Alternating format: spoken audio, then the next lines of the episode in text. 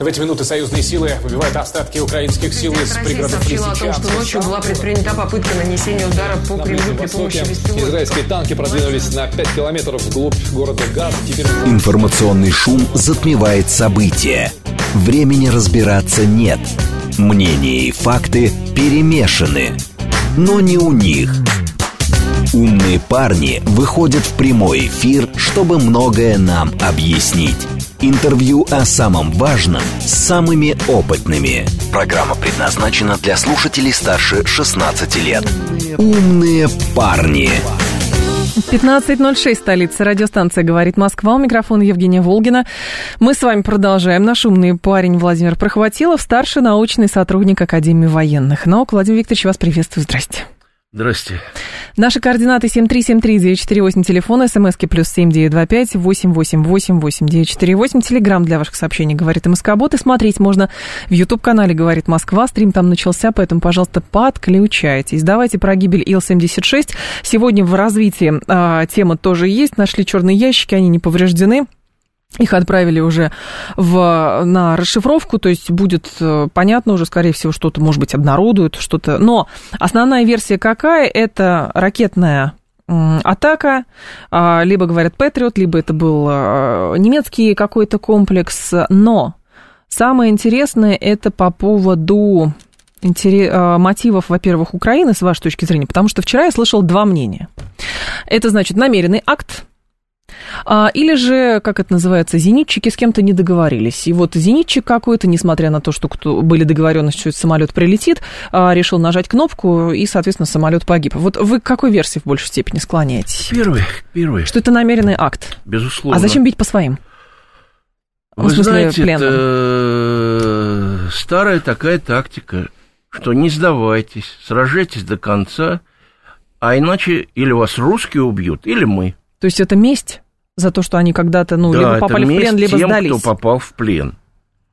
Это вообще не нового в практике войн за всю историю человечества. Угу. Пулеметчиков, кажется, японцы приковывали к пулеметам, чтобы не сбежали. То есть это жестоко. Но это говорит о том, что вот нынешнее руководство Украины э, и лично господин Зеленский они намерены биться до конца. Их британские кураторы им э, иного не позволят. У них нет вариантов сопротивляться британским кураторам? Абсолютно. Получается. Ну, он же, у него гражданство еще Британии есть. Ага. И все там э, недвижимости и так далее. Ага. Но просто здесь, э, если до этого обмен пленными так или иначе совершался, но, как показывает практика, оказывается, украинцы обещали какое-то число людей, в итоге выдавали сильно меньше или еще что-то, то, соответственно, а вообще тогда зачем они шли на эти обмены, если изначально для них человек, который попал, а, значит, э, в плен к русским, либо на, с поля боя, либо просто сдался, это, это враг? Изменилась ситуация – э, изменилась ситуация на фронтах. Угу. Э, весь мир понимает, что вооруженные силы Украины проигрывают. Американцы точно там, ну, неважно, какие внутриполитические игры в Америке, но в обозримом будущем э, Украина не получит ни вооружений, угу. ни существенной помощи. Ну, какие-то вооружения получат, там, я не знаю, но финансовой помощи под вопросом. И поэтому надо мобилизовать любыми средствами и население, и э, войска на борьбу, на войну до победного конца. Раньше такого не было. Раньше они думали, что они побеждают. И не mm-hmm. Нужды так жестоко обращаться бесчеловечно со своими же солдатами, попавшими в плен. Ну, хотя, да, вот слушатель, кстати, напоминает, что, значит, этот общежитие или эта колония была, где в ДНР содержались украинские военнопленные, тоже разбомбили ВСУ. Год назад, по-моему, это было, да, в Еленовке, да, да, кажется. Да. Ну, можем тогда заключить, что периодически угу. э, украинское руководство прибегает к таким методам, что вы, ребята, особенно-то не рвитесь в плен. Но если вы говорите, что Зеленскому не позволяют сдать назад, то иногда-то складывается как раз впечатление, что Зеленского убеждают пойти как будто бы на переговоры с русскими, но Зеленский сам в позу встал и, значит, готов э, жертвовать э, до последнего украинца он не готов завершить свое, э, политическое угу. существование. Он прекрасно понимает, что с ним могут быть, ну, скажем так, всякие непонятки, если он перестанет быть президентом Украины. То есть его убьют, что ли? Ну, вообще-то вот уже после этого сбитого Ил-76 угу. я смотрел украинские паблики, там ему пишут, Зеля, ты что, бессмертный? Вот так вот пишут. А... Ну, а родственники тех солдат, которых везли на обмен? Родственники, да, да.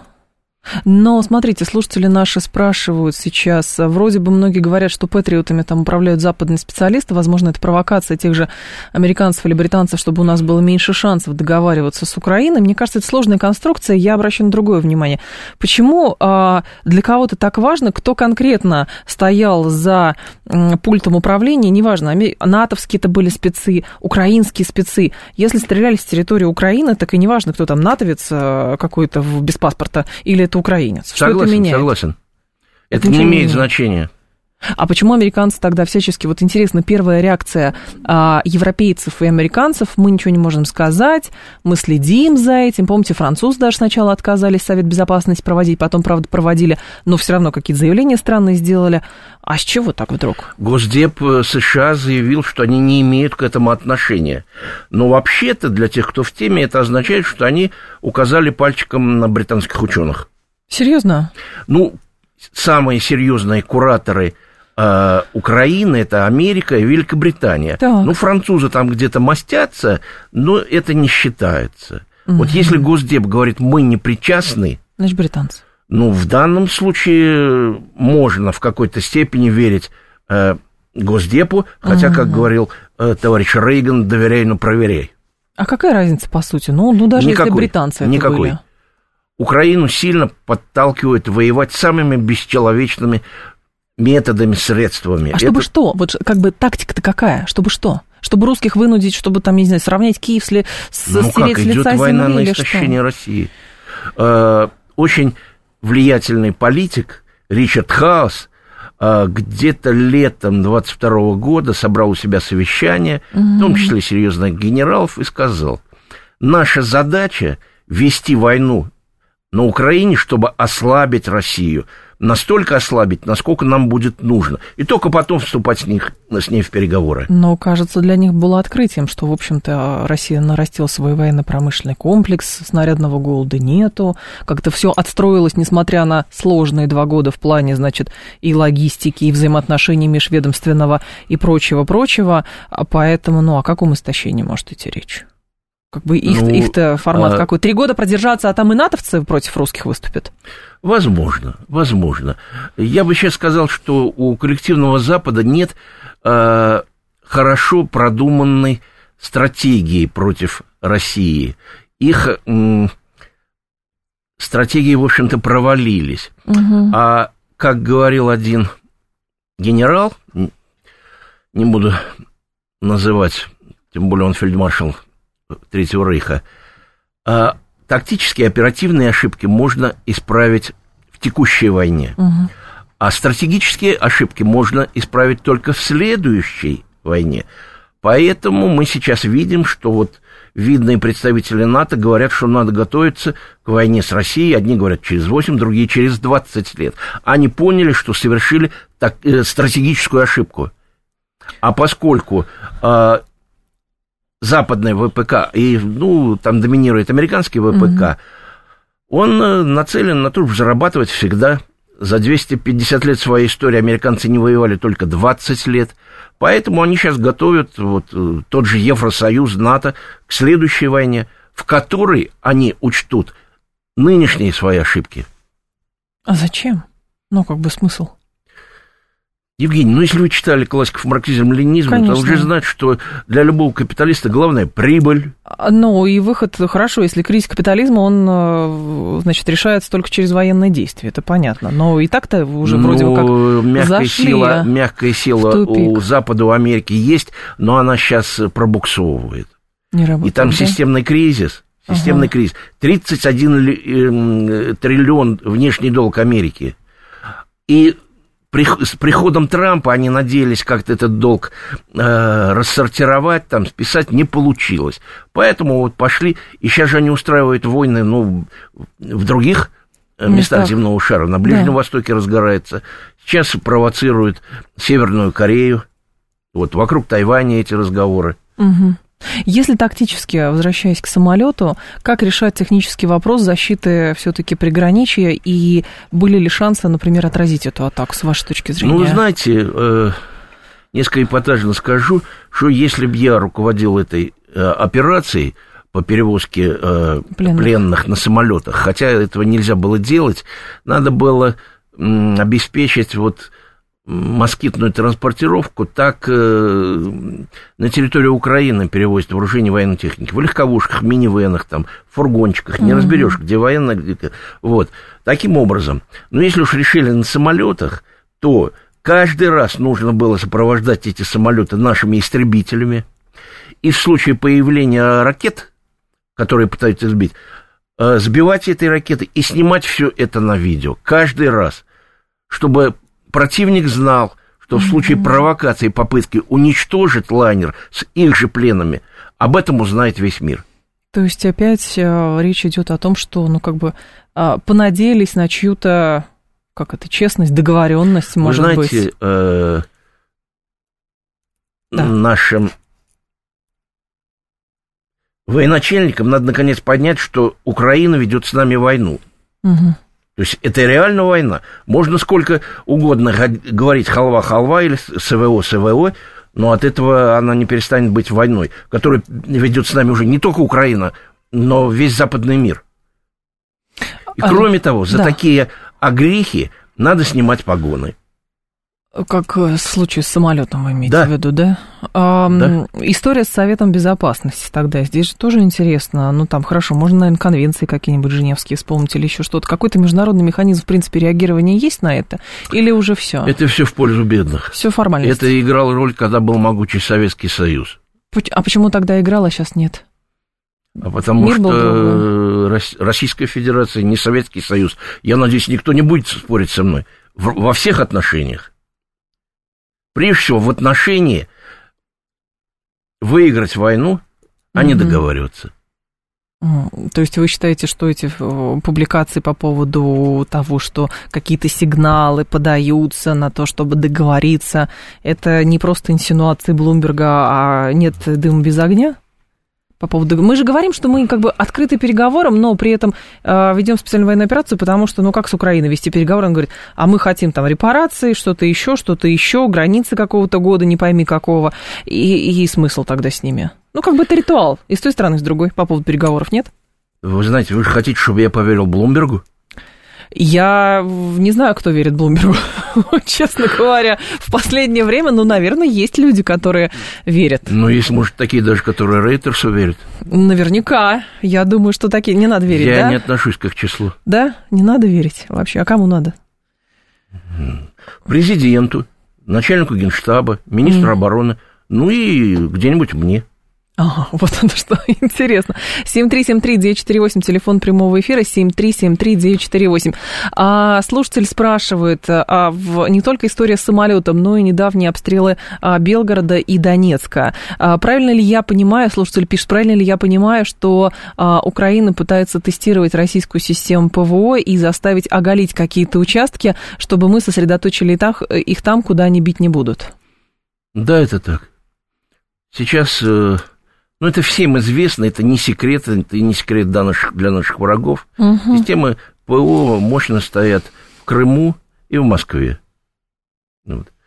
Если мы хотим защитить другие города, а также стратегические объекты, угу. нужна немножко другая, так сказать, технология другая технология.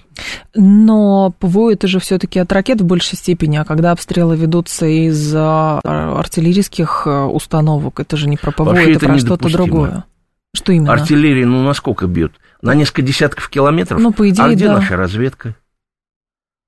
Так. Продолжайте мысль. Ну, да. где наша разведка, которая должна засекать передвижение э, артиллерии украинской, Где наши шпионы, диверсанты, где наши Николай Кузнецовы, которые должны в тылу и врага, и в приграничных районах просто вот присутствовать. Угу. Где наши информаторы, где наша техническая, агентурная и прочее, вплоть до э, разведки там всяких колдун, колдунов. Ну, вы, вы думаете, что ее прям совсем нету? Как говорят, линия фронта большая, там здесь подтащили, ударили, тут же переставили, там подтащили, я не знаю, ударили, я задаюсь вопросом, что-то. Если мне там в Генштабе ответят на это, я буду рад. Скажут, ну, не хватает нам разведчиков. Пока мы видим, что Белгород под огнем, не только Белгород – а, разведка наверняка есть, э, говорит наш слушатель. Ну, наверное, есть. Вопрос, конечно, в, как бы в интенсивности а, действий. Но Слушатель спрашивает, какие факты говорят о проигрыше Украины? Перечислите 2-3, потому что я их совсем не вижу. А, краха на фронте у них нет. Атаки на корабли и самолеты часто успешны, говорит Брэнгвин. Но это, атаки на корабли и самолеты это все-таки разовая же акция.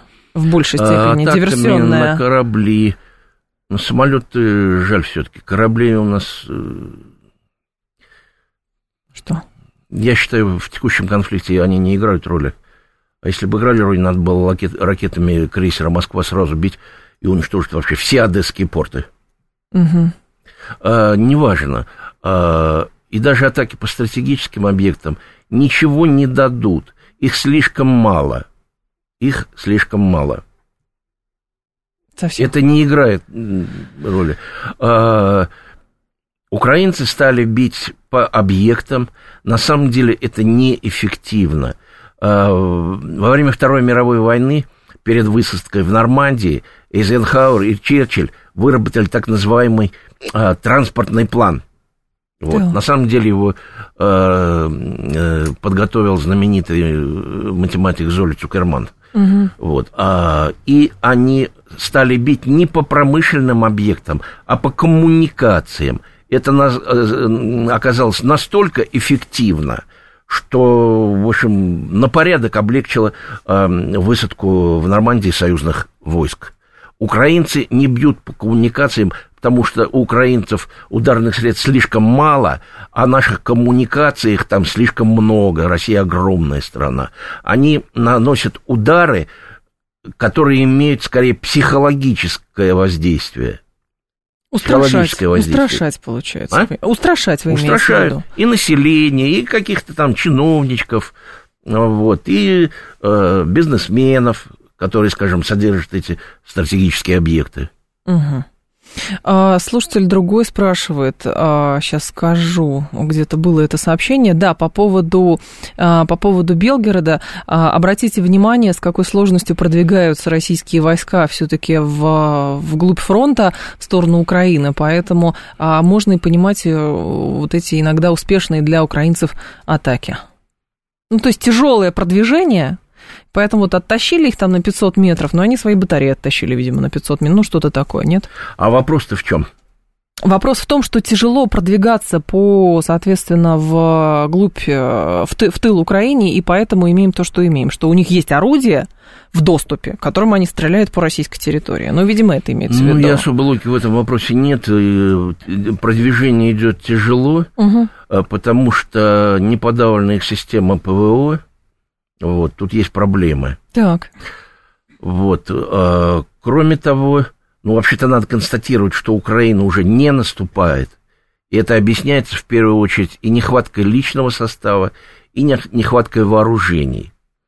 И я пока не вижу, в ближ... если э, СВО продлится еще пару лет, то Украина не получит подкрепление в виде э, вооружений и, с огромным трудом наберет новый личный состав. Но два года вот. много, нет? А то, что продвижение наших войск идет тяжело, говорит о примерном равенстве сил. Вот угу. и все. Угу. Но для меня каким-то таким ориентиром является ситуация вокруг Авдеевки. Наши продвинулись на юге, захватили промзону, это господствующая высота. Если наши продвинутся на, на севере, до деревни Очеретная, угу. а Авдеевка и вот эта Очеретная а, находятся на гребнях а, горного хребта. Но это не Гималаи, ну, хребет такой широтный, с запада на восток протянут. Так. И вот э, с юга э, речка течет, речка Волчья от этого села Очередни, и на ней стоят украинские войска, которые вот они подразделения оттуда и перебрасывают на защиту Авдеевки. Вот нужно обязательно сбить э, ВСУ с рубежа реки Волчьей. Тогда, ну, угу. это даст, вообще отодвинет угрозу для Донецка, обстреливать будет сложнее. И есть надежда на оперативный успех. Ну, тфу-тфу-тфу, стучу по дереву, возможно, хотя бы на небольшом участке рухнет украинский фронт. Наши пытаются, продвигаются на севере. Вы слышали про эту военную смекалку, когда там нашли какой-то заброшенный канализационный коллектор, по нему да, пробрались да, и да, в тыл да, фактически? Да, да выбрались. А не кажется ли вам, что лишние годы просто дадут противнику больше техники, всяких наемников и так далее? Может быть, это тактика Запада максимально затянуть, чтобы нарастить собственное производство и передавать его Украине? Ну, и, ну так обстояло дело, ну, если не с самого начала, то где-то через несколько месяцев после начала нашей операции. Именно так и обстоят дела. Угу. А слабое звено вот сейчас Украины, это что? По которому... Слабое звено – это определенная деморализация. Да? Да. Происходит она. То есть да. идеологических там не осталось? Ну, как, я думаю, очень многие на Украине, не хочу конкретизировать, угу. очень не любят э, своего восточного соседа.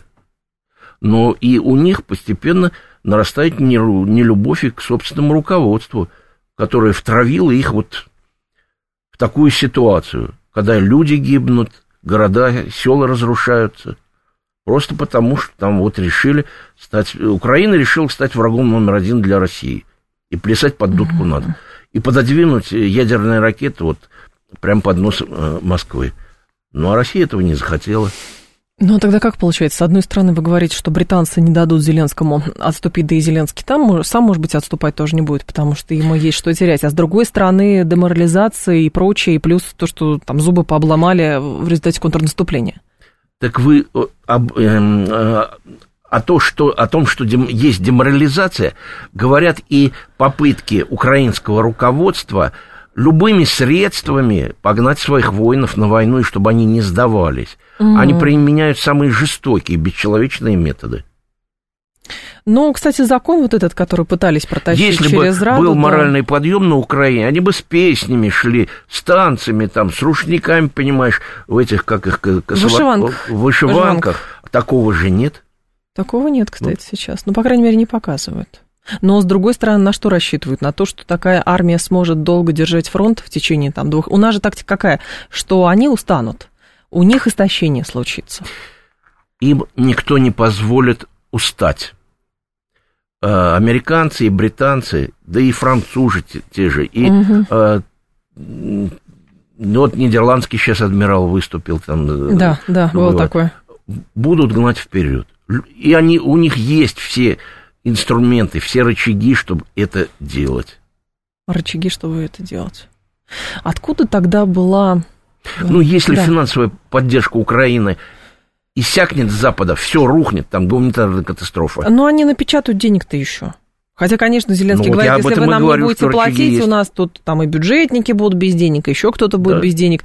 То есть у нас, э, я просто пытаюсь понять, какова тактика а, как бы наша. Мы выжидаем, что им перестанут деньги платить, что они сами устанут, что там появится кто-то, кто, не знаю, там, военный госпереворот в пользу России, ну что-то подобное. Предпосылки есть к такому? Ну, наша тактика на фронтах и сводится к тому, что мы пытаемся медленно продвигаться вперед. Медленно продвигаться вперед. А, на оперативном уровне у нас на фронтах успехов пока нет. А в сфере большой стратегии, то есть внешней политики, угу. ну, позиция наша сдержанная, миролюбивая, что мы не намерены э, уничтожать Украину, что мы не намерены уничтожать Запад. Угу. Пока вот такая позиция. Это видно изо всех заявлений наших и военных, и политических руководителей. Владимир Прохватилов с нами, старший научный сотрудник Академии военных наук. Сейчас информационный выпуск, и мы с вами а, продолжим. Ваше сообщение вижу. Интервью о самом важном с самыми опытными. «Умные парни». 15.36, столица радиостанции «Говорит Москва». Продолжаем. Владимир Прохватилов с нами, старший научный сотрудник Академии военных наук. А, смотрите, два украинских агента очередных арестованы в Ростове-на-Дону за спор данных о дислокации подразделений, которые участвуют в СВО. Возбуждено уголовное дело о госизмене, сообщает ФСБ. ФСБ регулярно эти сводки предоставляет. И а, на фоне того, что там, начиная с тех, кто какие-то ролейные шкафы хотел поджечь, военкомат, тут какие-то агенты, которые данные собирают. История с тем, как ловить вот этих вот шпионов, которые находятся в глубоком тылу. Это же действительно большая проблема. Мне даже кажется в какой-то степени, что мы до конца не осознаем всех масштабов по поводу партизан с той стороны, которые ну, могут я присутствовать. думаю, кому надо, положено, они осознают масштабы. Нет, ФСБ работает очевидно совершенно. Я говорю как бы про общественное состояние. Почему эти люди говорят, а мне кто-то позвонил, попросил, ну, я подошел, сфотографировал этих, Вы знаете, этих а агентов. Это, а это плохо, что население не осознает. Так я об этом вам и говорю. Об этом вам говорю. Я Нет читал где-то что... это, в соцсетях, что некий человек поговорил с другим человеком, который там, он говорил такие нехорошие слова, да. и тот э, проинформировал наши органы про этого человека, и того задержали. Это правильно, это правильно. Любые бабульки вот смотрят в окно, как угу. там птички зернышко клюют. Увидел врага, сообщи. Но, наверное, не осознает всего масштаба. Скорее всего. Или доверчиво еще не лишь... Или... Бабульке, или да. студенту, или инженеру, да. или дворнику не надо сознавать, не обязательно сознавать масштаб, он должен понимать, что если он увидит диверсанта, врага... А как его распознать? Или какого-то это... агента, ну, тот товарищ в метро же увидел, услышал. Угу. Вот.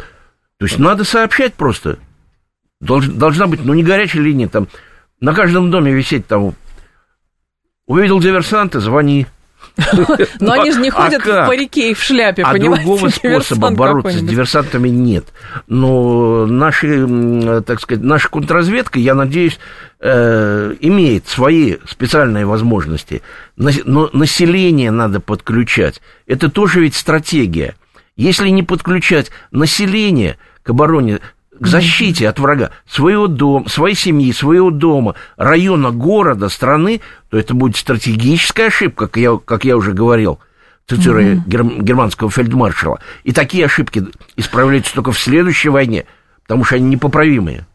На это люди сразу начинают писать. А что, забыли уроки 38-37 года? По такому же звоночку людей забирали черные воронки. Это хорошо, когда это не касается вас. То есть как будто люди сразу думают про черные воронки. Вот да при чем тут черные воронки, когда он поджигают, взрывают, военкоматы поджигают. Это, это что, черные чер... воронки, что Нет, там только люди говорят, а я не знал, мне позвонили, сообщили там что-то, иди, пойди и сделай. Ну, значит, я, значит, я бы не сажал в тюрьму, я бы публично там его на площади высек бы. И на, на общественные работы. Вон, э, окопы копать на линии соприкосновения. Да? Да. И нормально будет с Абсолютно. таким людям. Пусть он пользу приносит. А, поругались соседи, написали донос, награду поделились с государственного его имущества, говорит 162 Нет, это байки э, просто Причем тут награда? Леса. Ты спасаешь свой дом, свой, свой офис, свой завод от вражеской бомбы, от поджога. Угу. Какая тут награда? Награды никаких не должно быть. Наградой должно быть спасение Отечества. А перспектива большого конфликта с НАТО, много слушателей на эту тему пишут, говорят, а, здесь интересно, не кажется ли вам, что просто выторговывают себе дополнительные бюджеты, но в здравом уме с Россией воевать не будут, потому что тогда это гарантированное применение ядерного оружия, а самоубийц нет? Ну, с ядерным оружием это сложно, это сложно. Если мы применим ядерное оружие, то это нам гарантирует э, изоляцию и осуждение даже того же Китая, а наше население, особо верхние его слои, не готово к автаркическому режиму, не готово к изоляции. Нет, имеется в виду не против Украины применение оружия, а имеется в виду перспективу большой войны с НАТО уже напрямую, не когда там наемники со стороны Украины, а напрямую, о чем Писториус говорит и прочее. Ну, я вам могу сказать, что думают, ну, меня товарищ руководит аналитическим центром стратегических ядерных сил, название изменено. Угу. Виктор Иванович его зовут.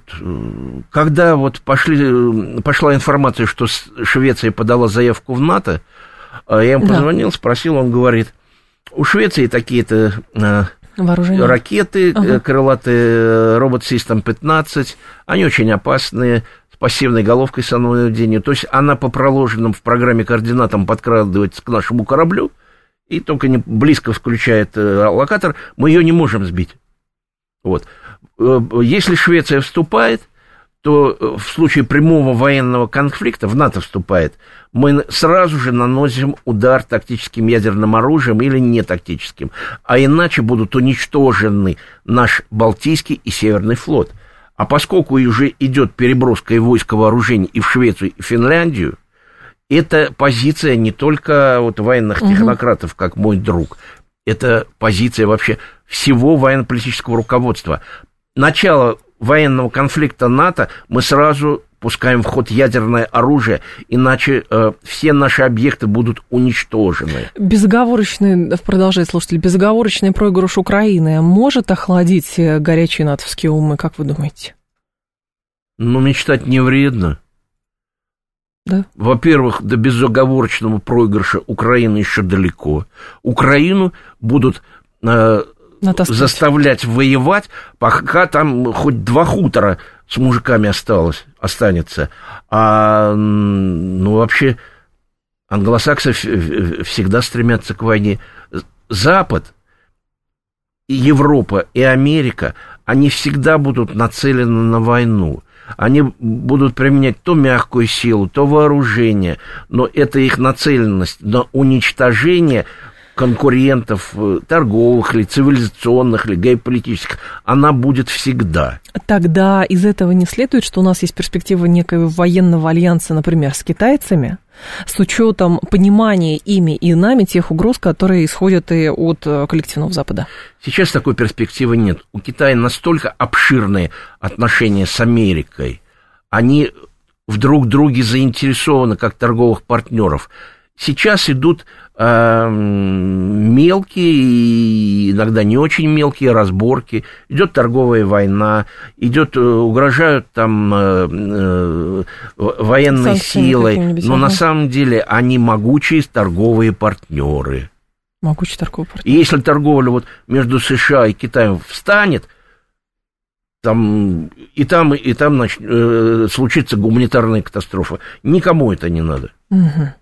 Но другой момент, а, это в истории как раз со шведами и с финнами, здесь же любопытно очень протаскивается. То есть для многих было как будто бы очевидно, что если у них нейтральный статус, они никогда никуда не вступят. Но какая тема продвигалась? Вот Россия начала СВО, все так испугались, и, соответственно, под крылышко НАТО и пошли. Но мне кажется, это как раз заблуждение, потому что так или иначе был ограничен вот этот нейтральный статус и шведов, и финнов, с учетом того, что шведы все равно очень плотно сотрудничали с альянсом, не будучи его членом.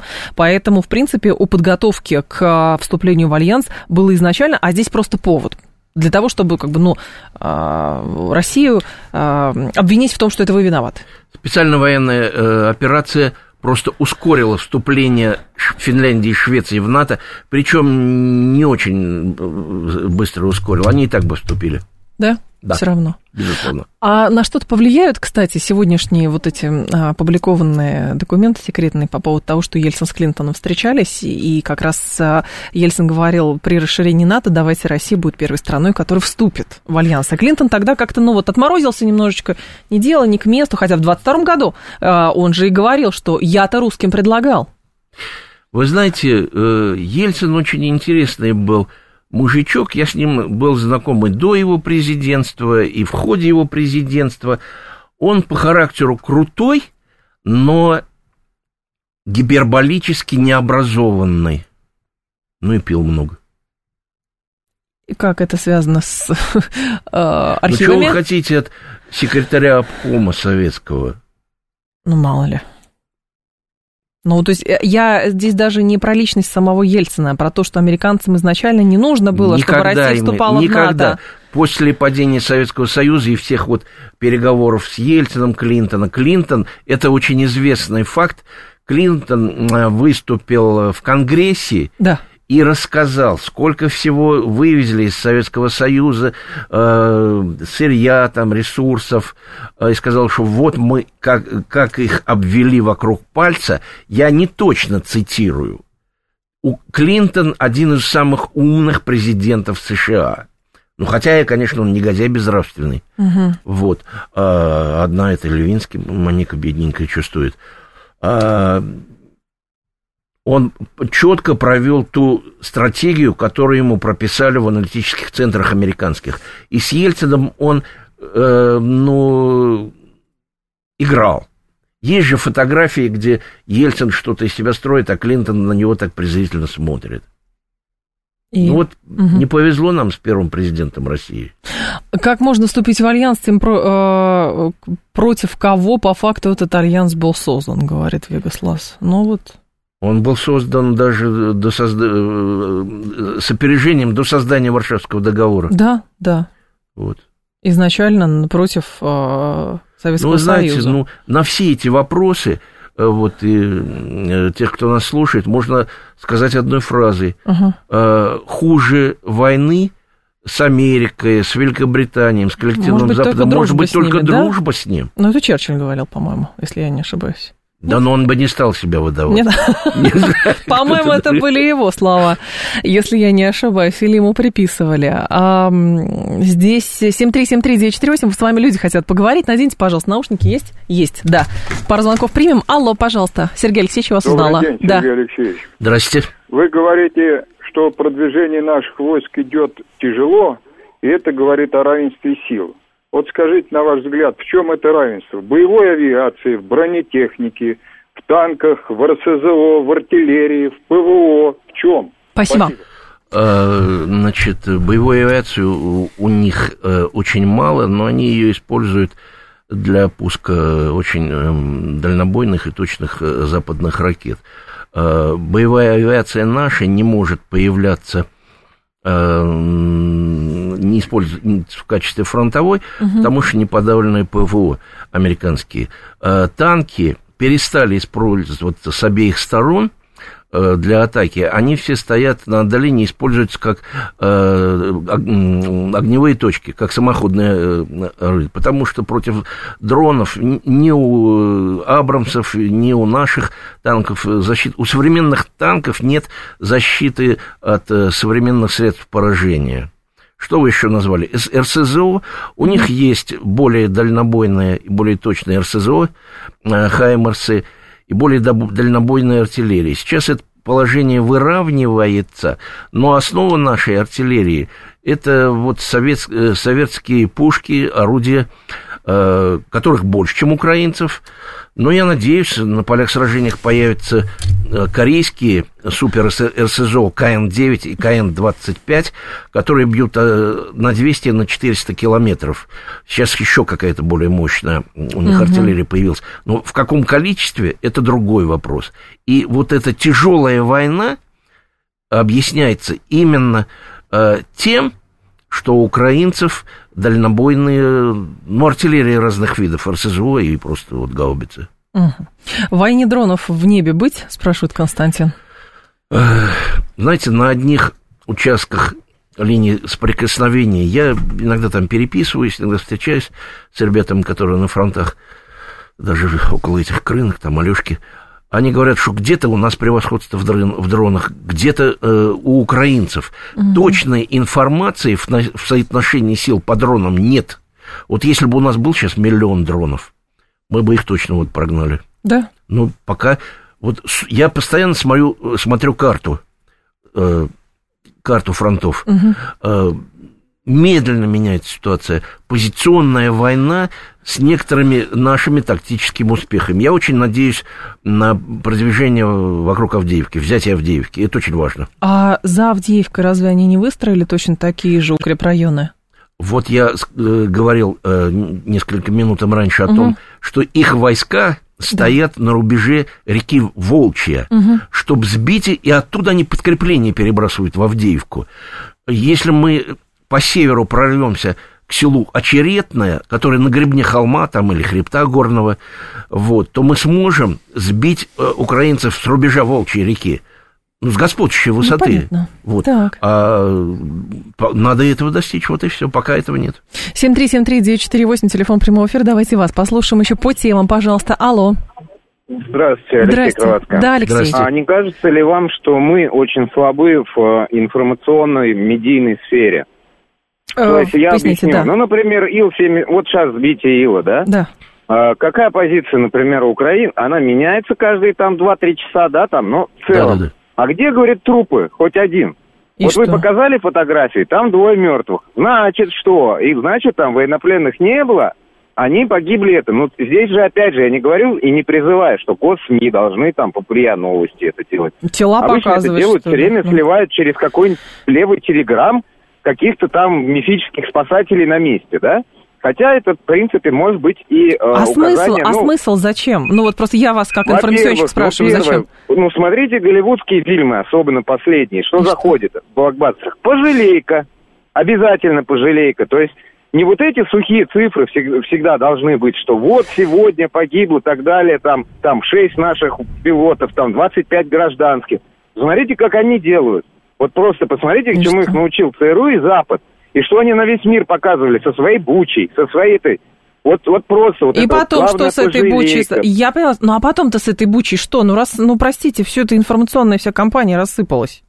Ну, вся информационная компания. Другой стороны, а кто будет проводить проверку фактов? Ну, простите, после какой авиакатастрофы обязательно показывают трупы, чтобы доказать, что там было? Да самолет-то только что сбили. Во-первых, И- самолет только и что он сбили. в Какие? воздухе разваливался. И тела погибших, они В радиусе там двух километров, трёх. Километров. И что же это вот там сейчас ходить с камерой и показывать? Это варварство. Ну, это ва- абсолютное варварство. И главное, зачем? Ну, если что, у Украины своя там какая-то логика. Ну что, мы врагу, мы надо. врагу ничего не докажем. Все равно у них будет своя логика. Да. С другой стороны, просто обратите внимание на то, как э, было сделано. Первая заметка у них был, вышла в украинских СМИ, какая, как классно мы сбили Ил-76. Да. Потом, когда стало известно, что это самолет, на котором а, везли для обмена пленных ВСУшников, что они написали, ну, разбился самолет, все. Они тут же поменяли заголовок. 67 человек на обмен фамилии все, где интересно. Мистика, говорю. Ну, есть, да, и что? Вы знаете, я бы на каждом заборе, вот в Москве, в других городах и Да. написал бы, не верь врагу. Не надо, конечно, конечно. Просто какая... Вспомните первую информационную кампанию, вал, этот абсолютный вал, именно а, когда та страна пыталась через, а, а, там, а, значит, вот эти вот ин- информационные заглушки, через хакерские атаки показывать, что они делают с военнопленными, какую жуть. То есть они пытались вогнать всех в панику. Это была сознательная, сознательная информационная атака. Уподобляться им надо. Но сейчас с их стороны идут те же информационные атаки, но уже в другом формате. В другом формате ведутся, конечно. Почему смотрите, да, понятно. 7373948, это телефон прямого эфира. А, слушаем вас, здравствуйте. Алло. Алло, здравствуйте. Здравствуйте. Вот по поводу этого самолета, раньше Да. в новостях передавали, что украинцы знали, что они сбивают. То есть они там знали, что летят пленные. Вопрос, откуда у них появилась эта информация? Что у них свои кроты, что ли, у нас э, сидят в Министерстве обороны? Да нет, это Нет. официальное сообщение Конечно. Минобороны, что их специально предупреждали. И это практика того, что вчера самолетами придумали. доставляется... Да, не вчера придумали. Это обычная практика. Летят, перевозят самолетом пленных, ну, видимо, из отдаленных пунктов, и сообщают украинцам, что мы везем ваших... Летят ваши пленные, встречайте. Либо э, то же самое делается, когда на автобусах перевозят Ну до да. границы. То же самое. Это автобус, в автобусе пленные и так далее. И здесь только стоит действительно а, потом решать. Это была намеренная провокация. Летит самолет, мы имеем право его сбивать. Любой, неважно, наши там сидят, не наши там сидят, кто угодно. А, действительно, пусть пострадают за то, что сдались в плен к русским. Либо это действительно какое-то, ну, как называется, рассогласование. Но первая версия всегда самая очевидная, на самом деле. Вот всегда самое очевидное. А потом уже начинают горо- огород городить, особенно когда есть определенное промедление, а явно совершенно было информационное промедление со стороны украинцев, европейцев и американцев по поводу того, что произошло. И на это тоже стоит обращать внимание. Ну, чтобы разобраться, где что. 7373948. Так, давайте в кого послушаем? Кого? Кого? Давайте вас послушаем. Алло, пожалуйста. Добрый день, спасибо за эфир. Да. Вы знаете, вот во всех войнах первое, что говорили, это, это, это уничтожали коммуникации. Вот сегодня говорилось, где-то я слышал, что когда перед, перед тем, как э, ну, вот это, десант был из Англии, там тоже уничтожали. Партизанская война была. Почему коммуникации все работают? Почему работает Кременчугский завод? Почему этот американец Скотт Риттер говорит, что это делается по каким-то политическим соображениям, которые у нашего руководства есть. Что это за... за Кому, это, кому это, верите, почему тоннели стоят, да?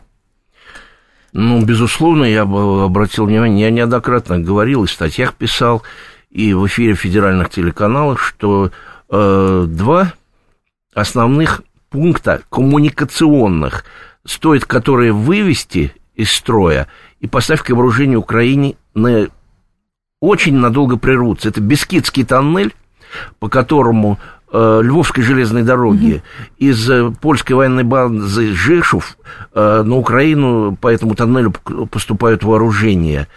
Я бы поискал вот э, каких-то вот наших серьезных там Судоплатовых, Николаев Кузнецов для решения вопроса с этим тоннелем. Это решаемый вопрос.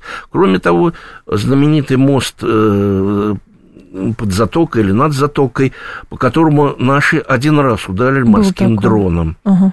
Почему он до сих пор существует? Это с южного направления поступает вооружение на Украину. Угу. Вот это и есть те самые коммуникации. Я слышала еще такую версию или объяснение, почему, например, не бьют по составам.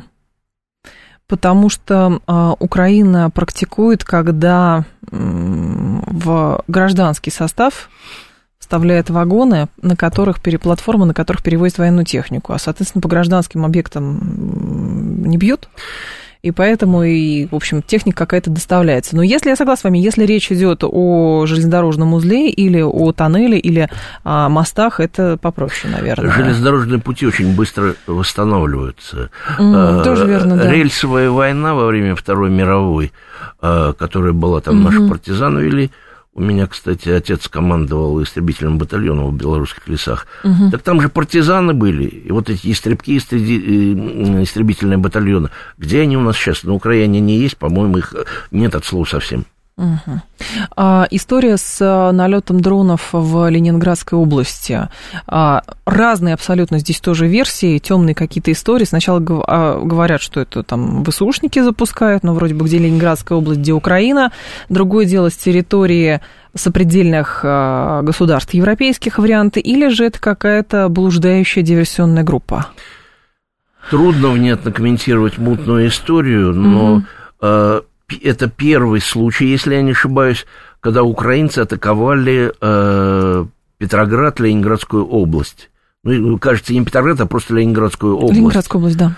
Э, растягивают силы, э, вынуждают нас перебрасывать ПВО вот, с Москвы, с Севастополя, там основные силы сосредоточены наших ПВО на ленинградское направление, это все понятно. Но как тогда, хорошо, если а, эти дроны все равно можно засечь, они пересекают определенное количество областей внутри уже Российской Федерации, а почему в итоге оказывается, что их сбивают прямо вот над объектом, как в данном случае это были вот эти терминалы, и терминал сгорелся? Единственное эффективное ПВО угу. это наши танки на аэродромах противника или в местах базирования э, беспилотников. Их же кто-то запускает. Да, конечно. Там же не один человек среди поля стоит. Вот. То есть, а может на э, коленке кто? Хотя нет, такие крупные дроны да вряд нет, ли на коленке кто-то собирает. Нет, это все известно. Это все известно. Э, вот э, об этом речь. Владимир Прохватилов был с нами, старший научный сотрудник Академии военных наук. Владимир Викторович, спасибо, ждем вас снова. Спасибо, хорошо. Далее у нас информационный выпуск, потом Юрий Буткин. Я с вами до понедельника а, прощаюсь. Всем а, хороших а, выходных, хорошего вечера и снова в 2 часа в понедельник встретимся.